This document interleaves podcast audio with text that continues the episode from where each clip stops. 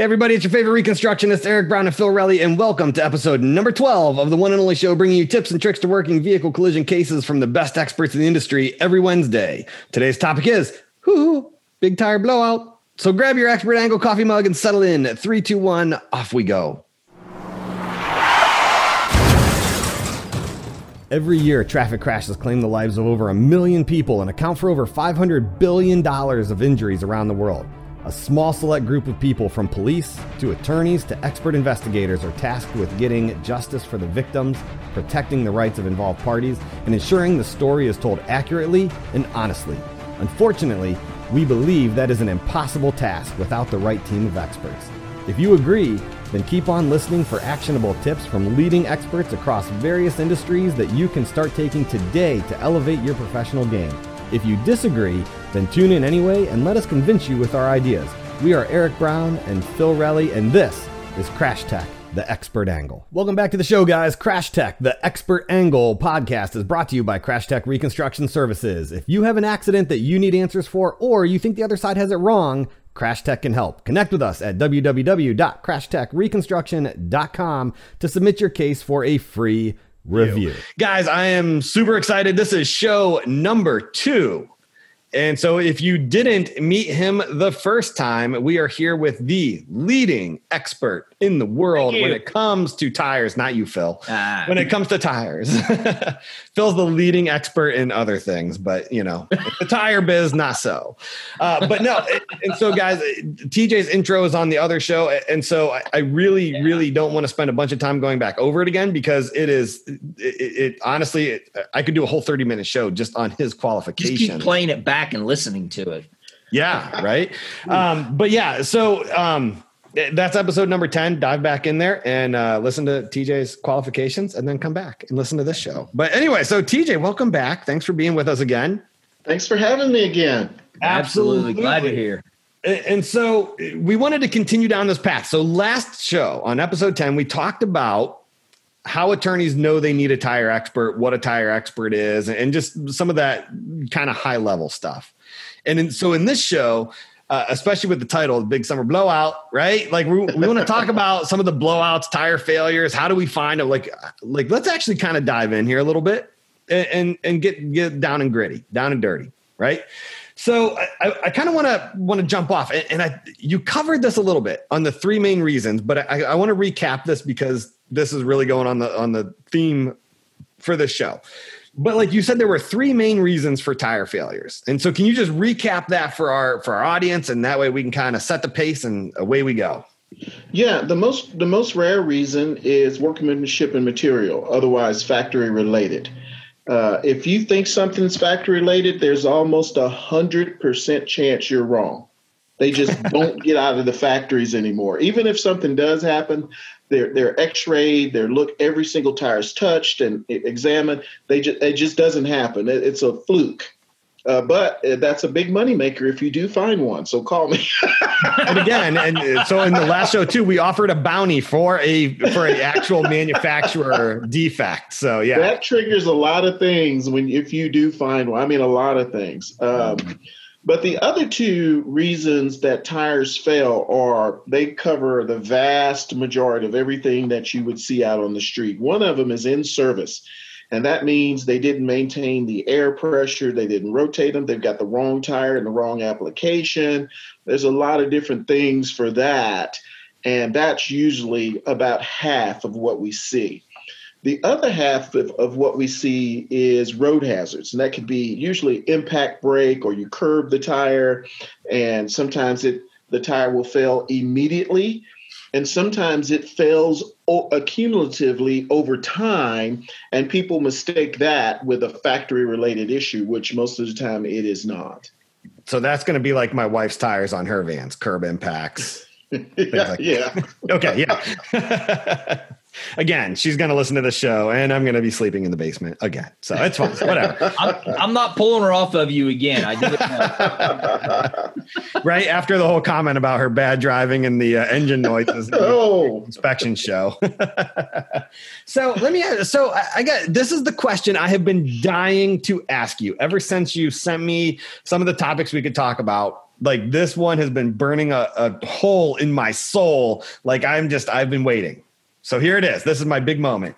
How much does the type of rim matter in a tire case? Because I'm like, honestly, I have no clue. I have I, never even thought about it. You never know, that is that is such a great question. I'd kiss you right on the freaking mouth if you were sitting right here in front. Of me. Folks, I will be back in a couple hours. I got to drive to Tennessee real quick. wow. I've never been asked that, but we train people about that. The rim, the information on the rim is imperative to get and obtain. In almost every case we've worked on, None of them, not one, not one time has the investigating officer or the reconstructionist gotten the information off the rim. And in a commercial case, that is so huge to get that information. The rims, even though they may be the proper size and all that, they will have different air pressure ratings and different load carrying capacities just because it looks like it's a commercial rim, you could have 10 different categories of load carrying capacities and air pressure ratings on rims on one truck. Wait, wait. So hold on. Wait. So this is my inner geek coming out, and this is what I was afraid of in this show, but I have to ask it. And Phil, I know you're thinking the same thing. So commercial truck tires are 120 psi. You're telling me that like that might not always be the case because the the rim maybe the like, rim may the rim may be 90 psi. But it what if the tire? But what if the tire has a has a rating of 120? Whichever one is lowest in load carrying capacity is what you have to go with is your, with your max load. Really? It okay. doesn't matter how high. You can get a tire that'll carry 7,000 pounds at 120 or 8,000 pounds at 120 psi if the rim will only carry 6,000 pounds at 120 psi, that is where you're maxed out at. Man, I see a whole new reason for Phil to be oh, getting oh, man. twos at work. And and and let's talk about not only that, the width of the rim, because each tire has a recommended approved rim width yeah. that is associated with that tire size, and it's also got a rim range.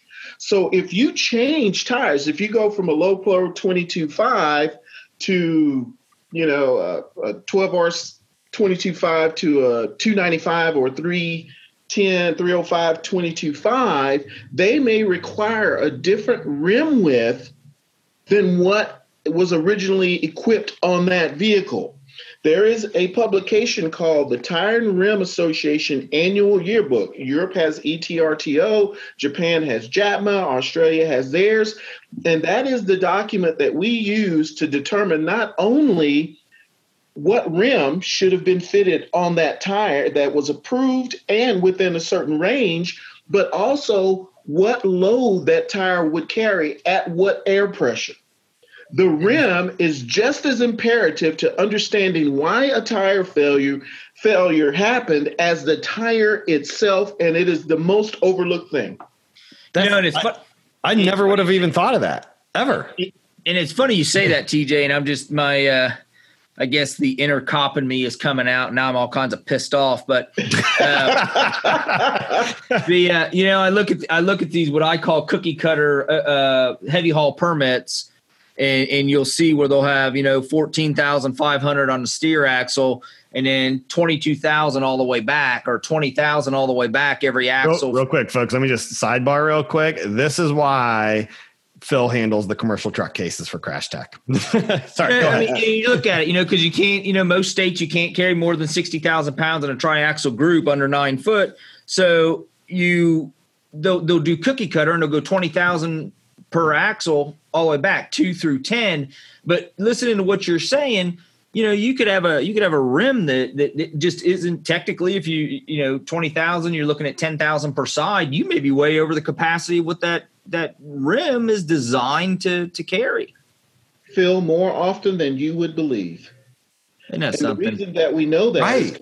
that's one Damn. of the things we look for that literally no one else, including guys like you guys, and you guys are smart, but you well, probably At least I am. No, I'm just, I'm just, I'm just joking. But, but, you never probably thought to look at the rim and see what's stamped on the rim. On a commercial rim, it'll have the size and it'll have max pressure. And I don't care. Where's where's it even stamped at? I don't know that I've ever seen that on a commercial rim. usually on. Sometimes it's on the inboard, but sometimes it's on the outboard, and it is stamped clearly. If yeah, it's, it's, the painted it's actually, rim, it's almost like a brand. No, yeah, it's oh, like a brand into the metal itself. Wow. Uh, sometimes they paint over it and you got to scratch the paint off to see it clearly, but it is on there and no one ever looks at that. And then when we show up with the rim information, they're like, holy cow, where did he get? Who told him about that? And yeah. that's some of the things that they don't teach you at the tire industry with your PhD in college or your, your, engineering education at MIT or even in law enforcement when you go through law enforcement training, which is horrible for tire training. They train you on tires, they never mention rims. I mean, we well, talk about crack. We talk about cracks in rims, but that's about it. Yeah. no, the the crack is the least thing you got to worry about. You so, got to you know, and, and I'm and I'm really thinking this is like a big deal for me, just in my mind as I'm just thinking about this. I'm like, man, think about you know crashes where you're, where cornering is involved, or especially like a critical speed or something like that. and think about a lot of these guys. So, you know, and we get these cases where you get like the, the 17, 18 year old kids, little ricers, you know what I mean? And, and they're, they're the cars I'm talking about. Don't send me hate mail. So, uh, you know, it's, I'm saying it's the cars, relax. so the, uh, anyway, but like they, they put like all the different rims on it. And so if you change to, a wider rim and a low pro tire that maybe is a little bit wider or not the right size for the rim. If the rim's too wide for the tire, the bead's going to pull the the lip of the tire, the, the bead of the tire out. And if the rim's too skinny, the tire is going to be like mushrooming out. What kind of effects is that going to have when this kid tries to corner at high speeds? Both of those destroy vehicle handling. Uh, in one case, where actually in both cases, you're going to roll off the tread and rolled onto the shoulder and possibly the sidewall of the tire, even if you have the proper air pressure in there. Yeah. Also, when you do that, if it's outside of the specification, the the bead of the tire could unseat itself from the rim and cause an instantaneous air loss situation, which again, you got to go back and look at the rim and make sure it's a proper spec for the t- size tire that you had on there so that you realize, oh, well, that's what happened. I don't know anybody else that has ever done that in cases that we've worked.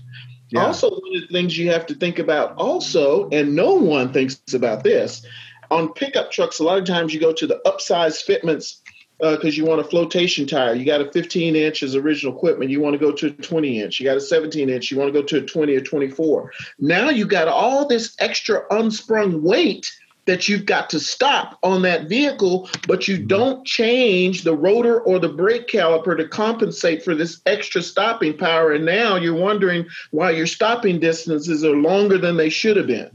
Okay, so listen, we had some other follow up questions, but I, I'm just going off script here because yeah, I'm, forward, I'm, ready to just wad up the other question, throw them away. Yeah. Let's go down this rabbit right. hole. So I'm glad you brought this up because we we just went to a class to to determine well to become certified to use the equipment to do drag factor testing between the, the tire and the roadway.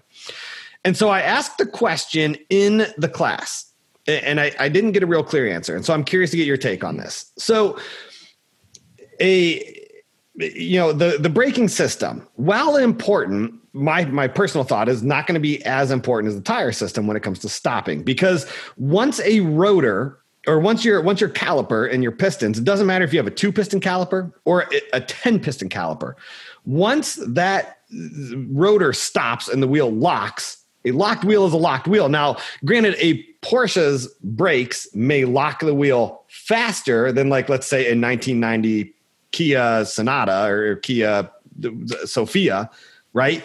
But once both wheels are locked or once both ABS systems are active, isn't it really the tire that's the that's the big difference between the drag factor?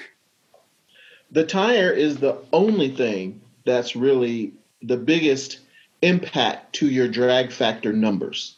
So it has nothing to do with the braking system of the car. Like like I said, the, I mean, the, the, the braking vehicle latency might be the brake the braking system is a part of that uh, that calculation, but a small percentage of that calculation. The yeah. tire itself is a huge part of that calculation. So well, I'll give you an ex- Go ahead. Let me ask you this, TJ, just real quick. So, would you agree or disagree? And, and, and I'll let you continue on. The, the braking system is is is very important up to the point of threshold. Once you achieve threshold braking, and to Eric, what you were saying, the ABS kicks in or the locked wheel kicks in.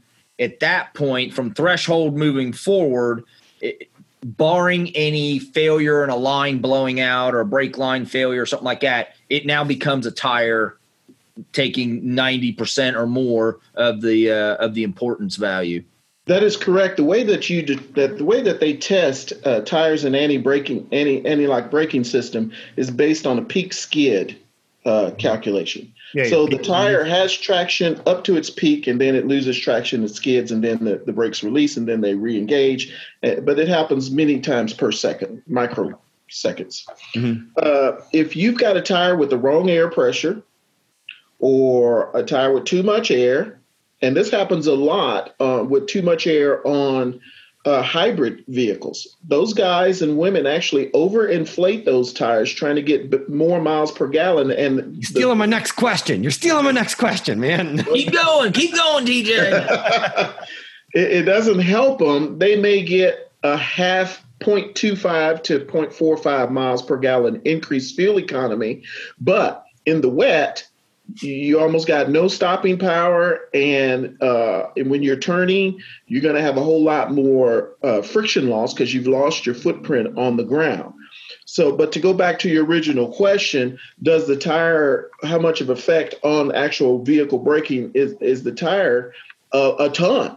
And if you're not looking at the tire and those factors, you, your numbers are going to be off, and and then you're going to go up against a real tire expert, and you're going to get yourself sliced and diced pretty well. I just because I feel like as I as I'm thinking back on other recon reports, and I know like typically like when we go out and we do our inspections and take photos, I mean I'll probably come in with easily 150 photos of just the tires. Because that's always been kind of my thought is I'm like this is kind of the important part. Like this is where the the car meets the road. And uh you know but think back Phil on like some of these recon cases and how important this is. How many times are tires even mentioned in a lot of these recon reports that we review. Yeah. No, right. I mean, like, yeah, I mean, none. Never. you know, it, it, begs to it begs the question, and TJ, i would like to put it out to you. Um, there's a lot of drag factor testing that goes on out there, but um, you know, and it produces ranges of values and so on. But at the end of the day, the condition of the vehicle involved in the collision if you have underinflated tires or overinflated tires or what have you your drag factors that you're using may not be within that range that car may not be producing within the range of tests that you're commonly using. Your calculations will be off. There's no if, if it's a wet day they're guaranteed to be off. I'm going to know they're off before i show up yeah. If it's a dry day, I still know they're going to be off because you've changed the the footprint from optimal to less than optimal. Gotcha. So also also the type of tire that you're using has a lot of uh, effect on how rapidly you brake. So if you were to compare an MT, a mud tire braking distance to the distance of an ultra high performance sports car tire, the sports car tire would have a whole lot more friction, depending also on, on tread pattern width and and and the the design of the tread pattern. But because of the way it's designed and the compounds that are used it's going to stop a lot more quickly if you were able to test them on the same vehicle. So one of the things that we're doing right now is to get a variation of different categories road surfaces and wet and dry skid factors that we can give to you guys so that you can use those to get more realistic calculations. And if your drag skid is t- your drag sled is 10 years old, your numbers are off anyway because the whole composition of the compound of the rubber that you're using is now irrelevant. You've got to get a tire with a more modern tread pattern and compound so that your drag factors aren't off. Yeah. Man, You so know, let me ask you this because we did we did some testing up here, and like our our crash team that I'm part of, we love to, to test, and so we went out and we we ran multiple multiple brake tests, same car, same brake setup, same tires. We just changed the air pressure because we wanted to see what effect it had, and so we ran it. We we put them exactly to the tire pressure indicated on the inside of the door of a car. Then we did exactly the tire pressure on the sidewall of the tires. Then we overinflated the tires by 10% because that's what everybody's dad told them to do, right? That's what my dad told me to do. Oh, overinflate your tires by 10%. Um, and then we ran them down to like 10 PSI. And we we braked on all the different surfaces with all these different air pressures. And the worst performing braking was when we had it inflated to what's on the label on the inside of the door. Yeah, let me explain why. Uh, tire pressures. People look at the door placard as a recommended tire pressure. and That's a good starting starting point. Good starting point. Then they look at some people even look at what's on the sidewall of the tire. On a passenger car tire, could be 51. On a light truck, it could be 80 psi or 90, uh, depending on the tire. And some of them inflate it to whatever is max on the tire. Well, that is not the proper way to inflate your tire. Dang. proper now, I gotta, now I gotta go check my truck tires outside.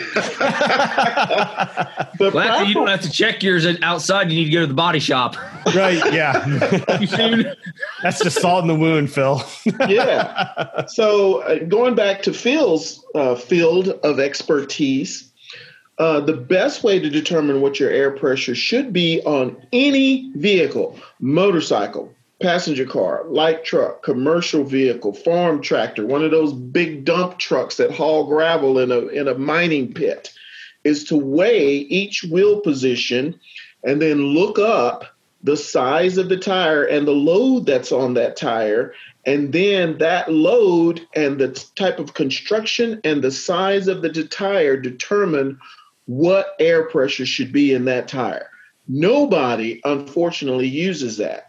That, what you see on that door placard, is a good estimate based on what the automotive people and the tire manufacturers are estimating the type of load that you're going to have on the tires. That's why sometimes when you have a pickup truck and you look in a glove box, they may have one, and the European car dealers do a great job of this. On my BMW, they're on that on that door placard. There's four or five different air pressure recommendations based on how many people are in the car and whether you have luggage in the car. That's the right way to do it. But if you're not sure, you can always weigh the vehicle. If you can't weigh it by by wheel location, weigh it by axle, get that gross vehicle weight. You can actually get in contact with me, and all I need to know is not just the size. I need to know the construction. I need to know if it's a passenger or a light truck or an extra load or Eurometric or Euro commercial tire, which Yeah. we don't have time to even get in right now. and and then I need to know what the load is, and I can tell you to the psi what pressure you need you should have had or need to have in those tires. And that's one of the things we look for at the scene of an accident. And we can actually reverse engineer and say we look at the we get access to the vehicle six months later. We can actually reverse engineer the air pressure once we take it and tell you what the air pressure was on the day of the accident based on ambient temperature and what air pressure we read on the day we got there That's wow. wild. That's, And that's- wild. You know, and, and that's so, you know, we had talked briefly last week when I was geeking out about the whole Formula One thing. And, uh, and that's really, that's what's brought on my whole air pressure and braking and everything else. Because I did, you know, during qualifying, I saw them the one day and they were out taking the temperature of the asphalt and the ambient temperature in the air. And they said because the, the basically, you know, the amount of the, the hotter the tire gets, the more the molecules are going to spread apart on the air and it's going to increase the psi that's inside the tires and i'm like that's crazy to think like and so as the cars are coming in for a tire change even they go out and they retake the temperature of the asphalt in the air and everything and they reset the psi inside the new tires and i'm like that's an extreme case but that that's wild that it makes that big of a, difference on the tire a half a psi per tire makes a huge difference at the level of a Formula One car. And those tires that are on those vehicles are designed not only by the track, but by the individual driver and by the wheel position. Mm-hmm. Wow. So you could have two drivers on the same team and have very different tires. Now everything's homologated and it's not as detailed, which is disappointing to a real tire guy. And yeah. you get, you know, soft, medium, hard, which is kind of sucks a little bit. But back in the day of Bridgestone, we used to do, spend a lot more time developing those tires. So I guess let me ask you this then. So what should we be looking for at the scene when guys go out to the scene? Like what's oh what, man, what should be looked for at the scene? Oh wow, uh, I've got a book coming out next month. Oh yeah, that's right. Uh, that Plug is it, called yeah. the Essential Tire Guide. Right here, and it's got it. some charts in there that show you what to do and how to do it, and you can actually copy those charts and use those on the scene. But there are certain things you need to collect at the scene of the accident on every tire, whether you know you're going to need an expert or not. You need to collect the brand, the tire pattern, which it, the brand would be like a Michelin, and the tire pattern would be like an LX4. Mm-hmm you need to collect the complete size. If it's a 265, 75, 16, I know that's not all that was on there. You got to put the LT or the P or the ST if it's a trailer, because that makes a difference. Because if you look on a trailer, uh, especially on the tow behind, like when you tow your motorcycle in, they never have the right tire on there. It's never an ST, it's an LT, which is the wrong tire. And we don't have time to get into the differences, but it's the wrong freaking tire, or even on an RV. So I need to know what tire that was. And at the end, the load index. The first part of the load index is going to be one to three numbers. It'll be like a one or a mm-hmm. 100 or a one up to one from zero, from one to 150. And that correlates to maximum load carrying capacity. And then on a passenger, you'll have a letter up to a bracketed Y, which are for sustained speeds over 186 miles an hour. Then I need to know what the tread depth. I need to know what the air pressure is. I need to know if it had an air cap, a, a valve cap on. I cannot tell you how important the the uh, if to notate whether the valve cap was on there. Dang, because just, if you don't, and it's an MT, the guy went muddy, and he's going to get mud and sand down in that valve. It's not going to seat properly. The tire's going to lose air. It's going to over deflect, heat up, and fail. So the the the root cause analysis of a failure like that could have been because the guy didn't have the freaking air cap on. It's important to notate that stuff. So next thing I need is the is the tread depth, and I'd like you to take it across the tread at a minimum at the DOT. If the DOT is on the ground, take it in a, at another position. But I need to I need to know what that position was.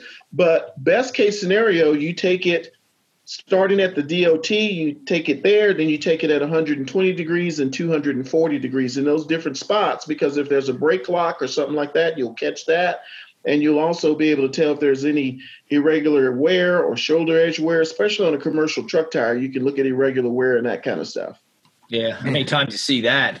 yeah, very rarely you find one that's that's wearing correctly. Yeah, right. Very rarely. Well, all the trucks that we get up here because we we're in you know the big steel part of the town up here. So all the trucks we get actually have cords showing through their oh, through their God. treads. So um, yeah, yeah. I got a little uh, throw up in my mouth just then. Oh my God, dude, you'd be amazed. I mean, I, dude, I've seen cords showing on steer axles. I mean, unbelievable how unsafe it is. And uh, yep. so let me ask you this then. So th- we just did a show on CDRs, the the crash data retrieval systems inside of cars, mm-hmm. and a lot of the CDRs now are starting to report air pressure from the tires.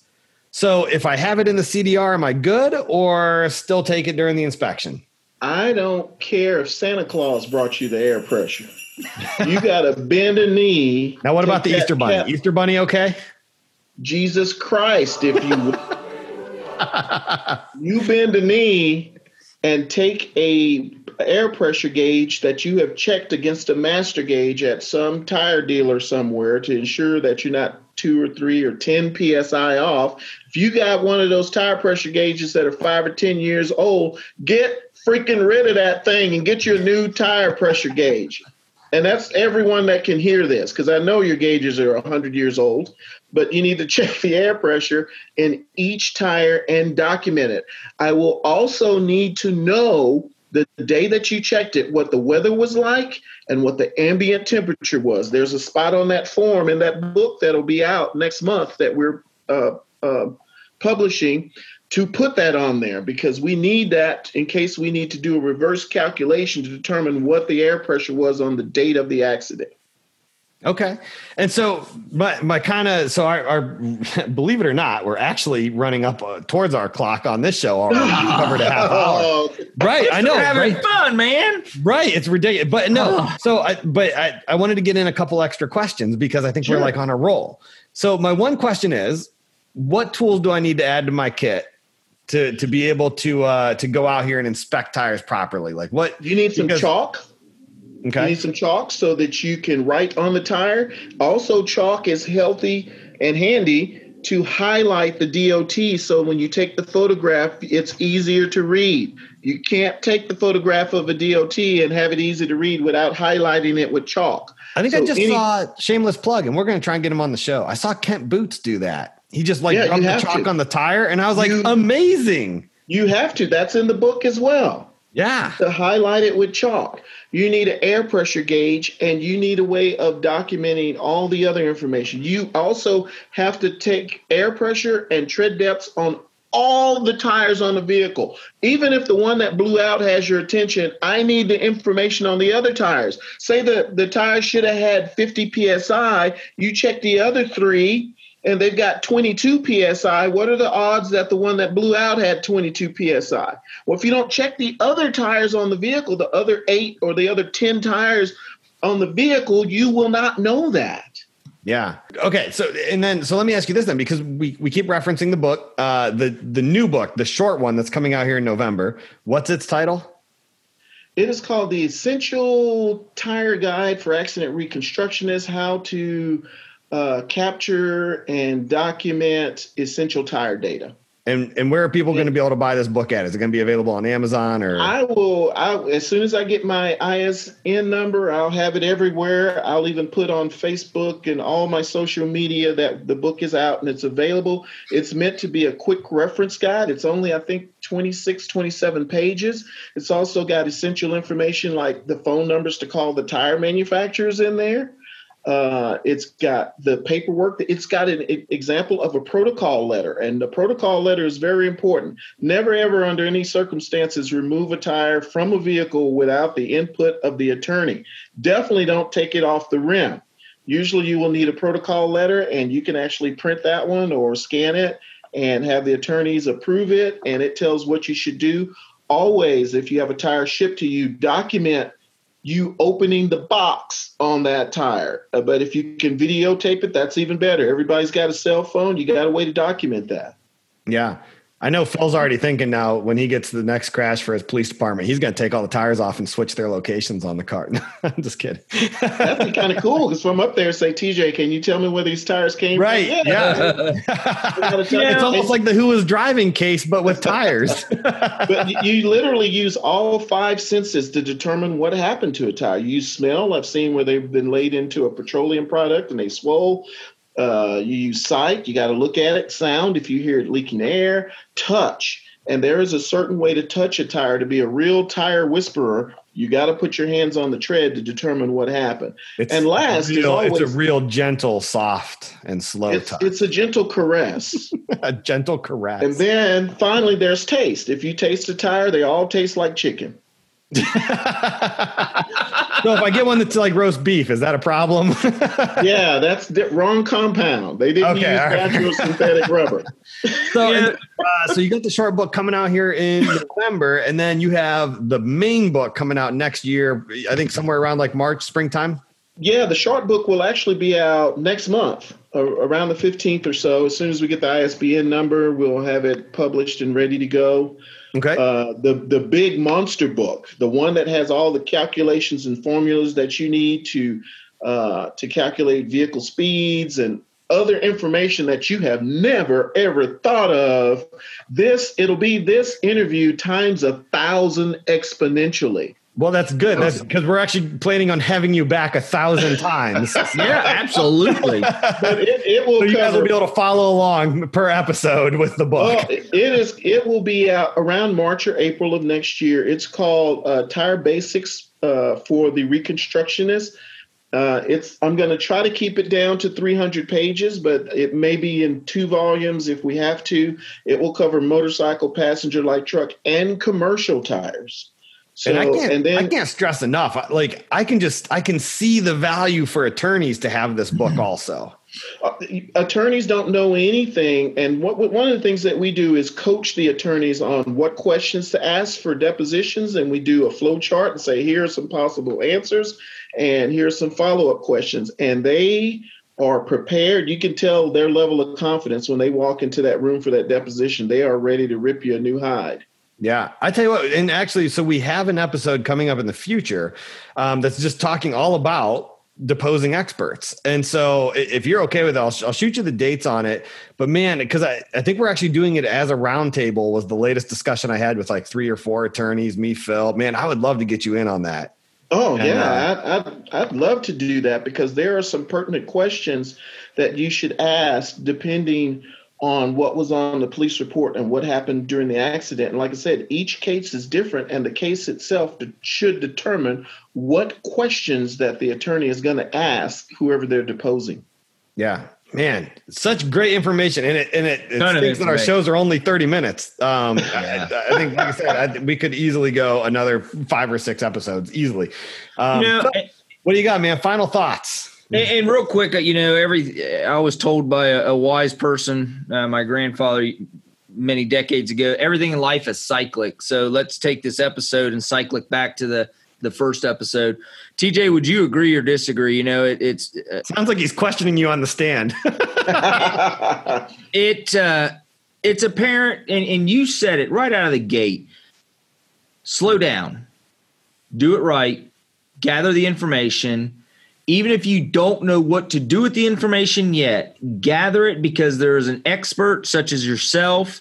Uh, if we're talking about tires, that can take that information and and produce very useful results with it. Uh, it may be some other component of your investigation where there may be another expert, but at the end of the day, slow down. If it's worth doing, it's worth doing it right because um, it to, to like Eric says at the end of every episode, at the end of the day, it, it's it's about the client, and that's who we're doing all this for. So, yeah. I, I have to agree with you one thousand percent. Slow the crap down.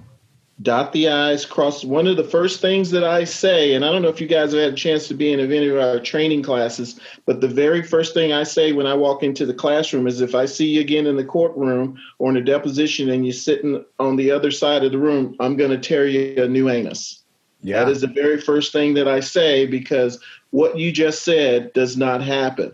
One of the things about the, the book that's going to be out next month is it bullet points each one of those policies and procedures. Matter of fact, I've revised it since I sent it to you guys. I'll have to send you the revised version.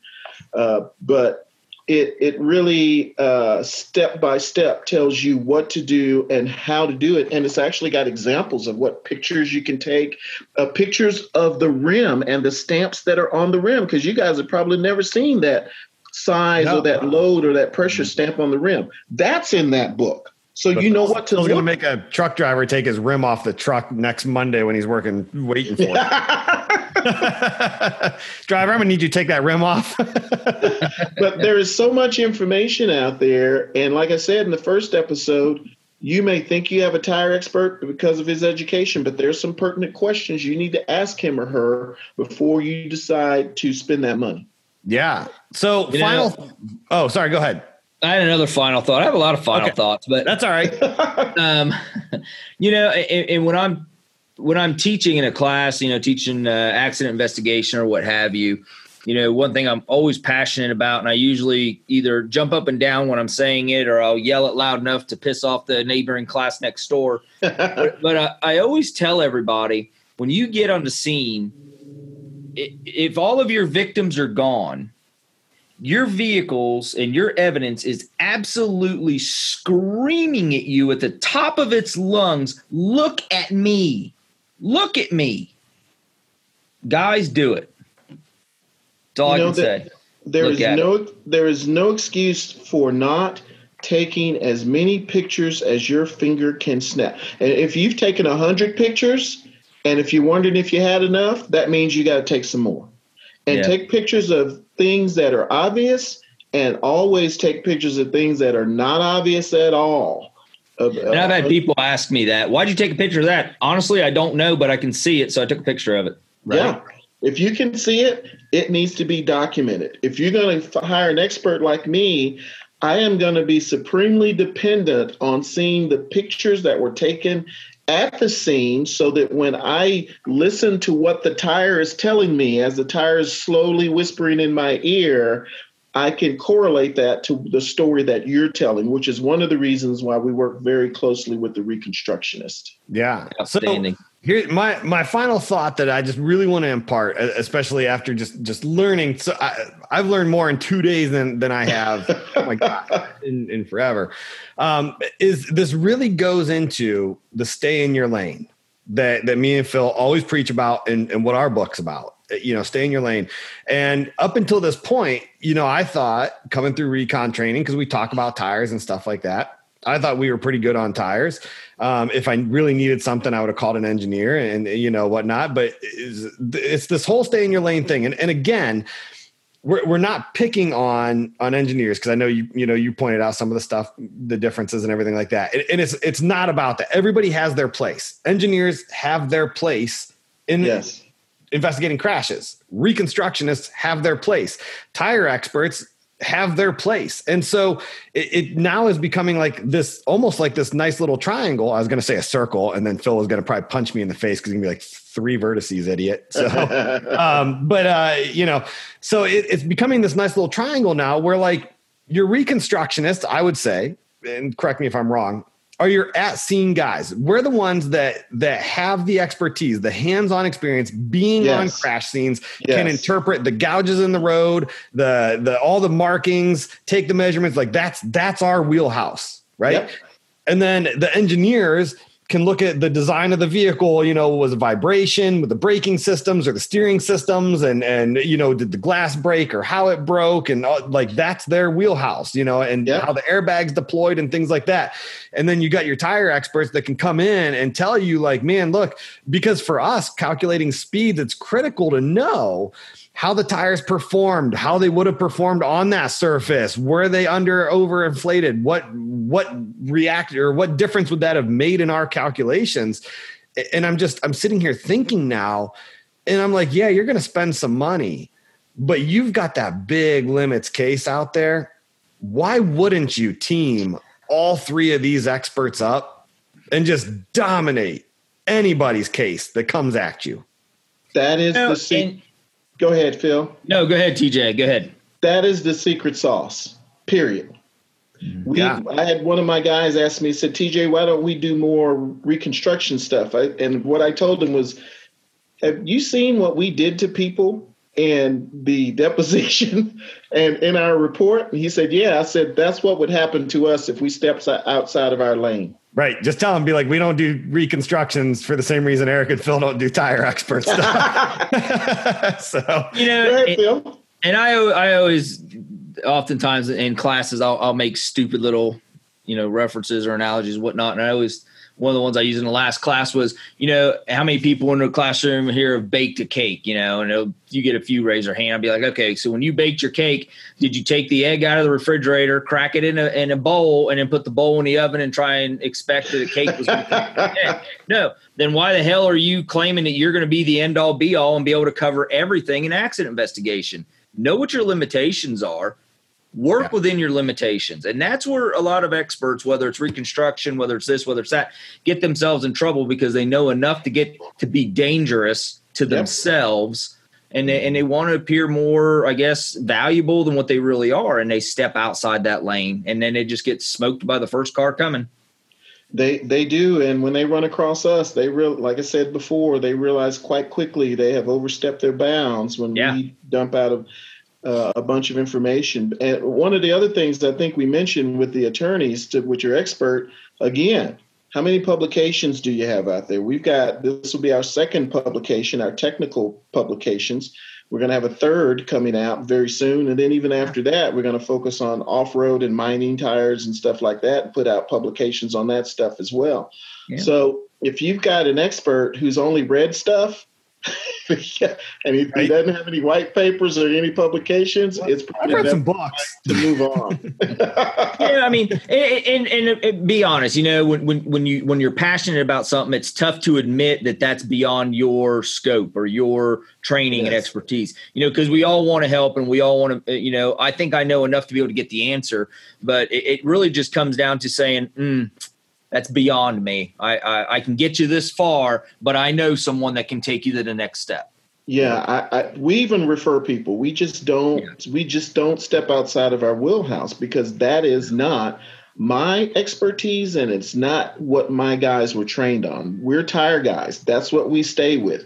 You got a tire, somebody on my staff can handle it, but we don't step outside of that bounds. Yeah. So, guys, and like I said, you know, again, I apologize. This show went long, but I think it was worth it. I think it was totally worth it to go a little bit long. And I like uh, to right do about four more like this. Yeah, all of our listeners right now are sitting in their cars at work in the parking lot listening to the rest of the show. Um, They're all late for work. yeah, but guys, so the the the the couple things I, I want to stress before we roll is you know remember TJ's books are coming out. They're going to be available, I'm sure, on Amazon or on his website. Um, if you guys have tire questions uh, make sure that you're going to reach either reach out to him or reach out to us and we're going to get you in contact with him.